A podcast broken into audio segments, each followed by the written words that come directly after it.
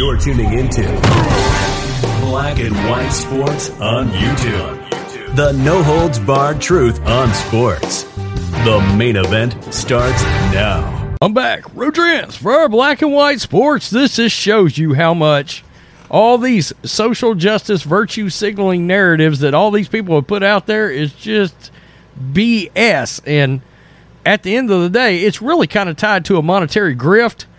Social justice. I mean, let's be honest. Colin Kaepernick, he grew a brand because of his social justice BS. Okay, I want back in the NFL. They're a bunch of racists. Uh, the NFL Combine is a bunch of slave drivers. I mean, that's what he that's what he akin it to. And then he talked about the fact that n- nobody wanted to let him back in the league, and was like, "Wait a minute, I I, I thought you said the NFL was racist and you didn't want to have anything to do with them. Well, let's have some workouts. Well, wait a minute. Oh, let me work out for the Raiders. You get my point, okay? A lot of players called him out. Uh, they can see through that. Antonio Brown, Shawne Merriman, people like that that are like, you know, the NFL gave him 20 million. Netflix did a documentary. Paid him for it, by the way. Uh, Nike him. Uh, Nike paid him. Think about that. Um, so it just goes to tell you, like when Rihanna makes statements like, "I would never perform in the Super Bowl," who's to gain from that? Well, flash forward three years later, and it seems your tune has changed. You literally called playing in the Super Bowl, performing at the Super Bowl. You said it was selling out, and now you're the headliner of the Super Bowl, and you seem to be pretty proud of that. So, what exactly happened in the league since then that caused you to change your mind, or was it money? Money. Outkick. Rihanna once said performing at the Super Bowl is, quote, selling out due to Colin Kaepernick. Now she's the headliner. The NFL announced this week Rihanna will headline the Super Bowl halftime show.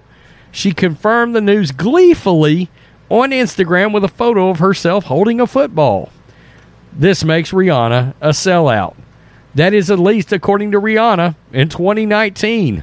Three years ago, Rihanna confirmed in a Vogue profile that she turned down an opportunity to play in the Super Bowl in solidarity with Colin Kaepernick. Quote, I absolutely, absolutely, I did. I did. Rihanna added she would never participate in an NFL event, and it's enabling its racism. uh, this is what she said.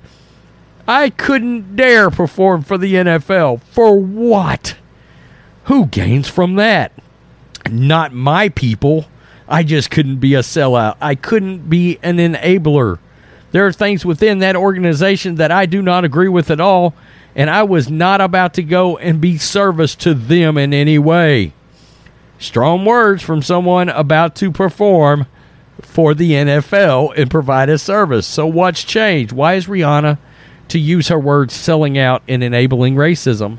Hopefully, one of the many journalists and television anchors who interview Rihanna ahead of the Super Bowl will ask her to explain her, her change of heart. Does she no longer support Kaepernick? Does she realize he's a fraud? Or does she only support him at the time as a means to increase her status with the social justice crowd? While we assume it's the latter possibility, we hope Rihanna has come to learn the following truths about Colin Kaepernick. Kaepernick doesn't want to play football. He wants to be an activist. He used phony victimhood as a marketing tool to make Netflix documentaries that liken playing the football in the NFL to slavery. He also can't play football at even an average level.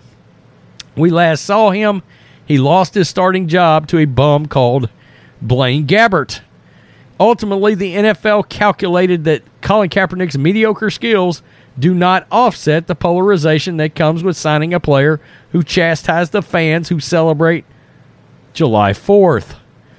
Black people have been dehumanized, brutalized, criminalized, and terrorized by America for centuries and are expected to join a commemoration of independence while you enslaved our ancestors, we reject your celebration of white supremacy and look forward to liberation for all.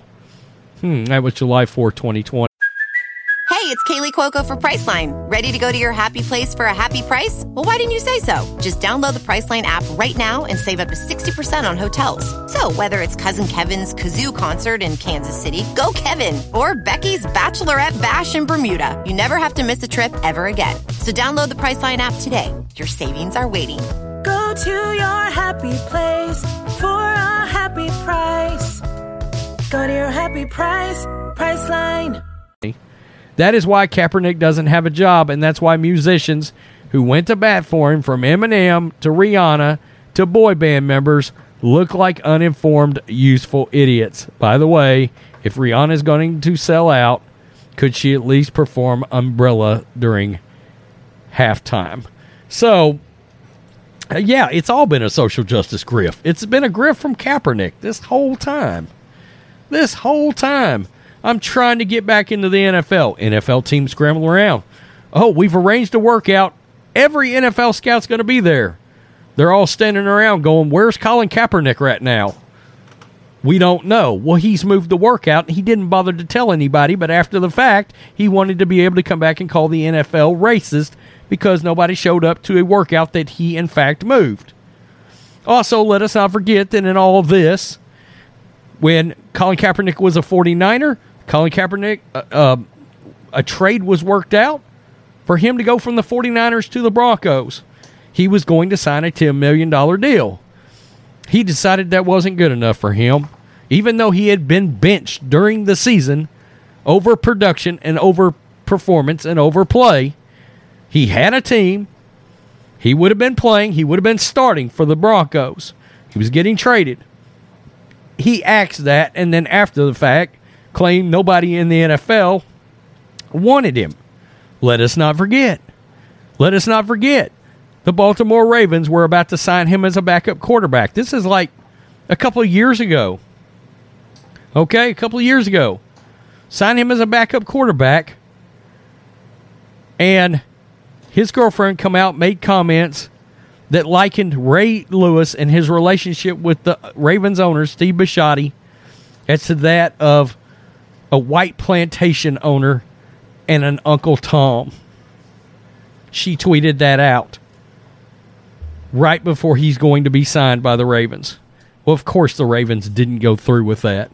Why would they? They tw- she tweeted out, I think, the picture of Samuel L. Jackson from Django with Leonardo DiCaprio's character. It was something like that. But imagine that. Pretty much the most beloved player in the history of the Ravens organization she Uncle Tommed to a slave plantation owner. Nobody kept Colin Kaepernick out of the NFL other than Colin Kaepernick. Colin Kaepernick has been well paid uh, paid for being a political activist. We've all seen it. Maybe Rihanna realizes that, but I've got to be honest with you. I think she's like a lot of these folks. I think they just go out there and they virtue signal because they believe it will boost their uh, woke credentials, and that's all they care about. Let me get the woke points. It's a race for the most woke. Let me jump in the race and try to get ahead of everybody. Oh yeah, the NFL's racist. I fully support Colin Kaepernick. I would never play in the NFL except three years later when they write me a big fat check and I say, okay. There you go. Make sure you hit subscribe. Also, make sure you subscribe to the podcast. Peace. I'm out. Till next time. Thanks for watching the show. Be sure to like, comment, and subscribe. Be sure to tune in next time on Black and White Sports.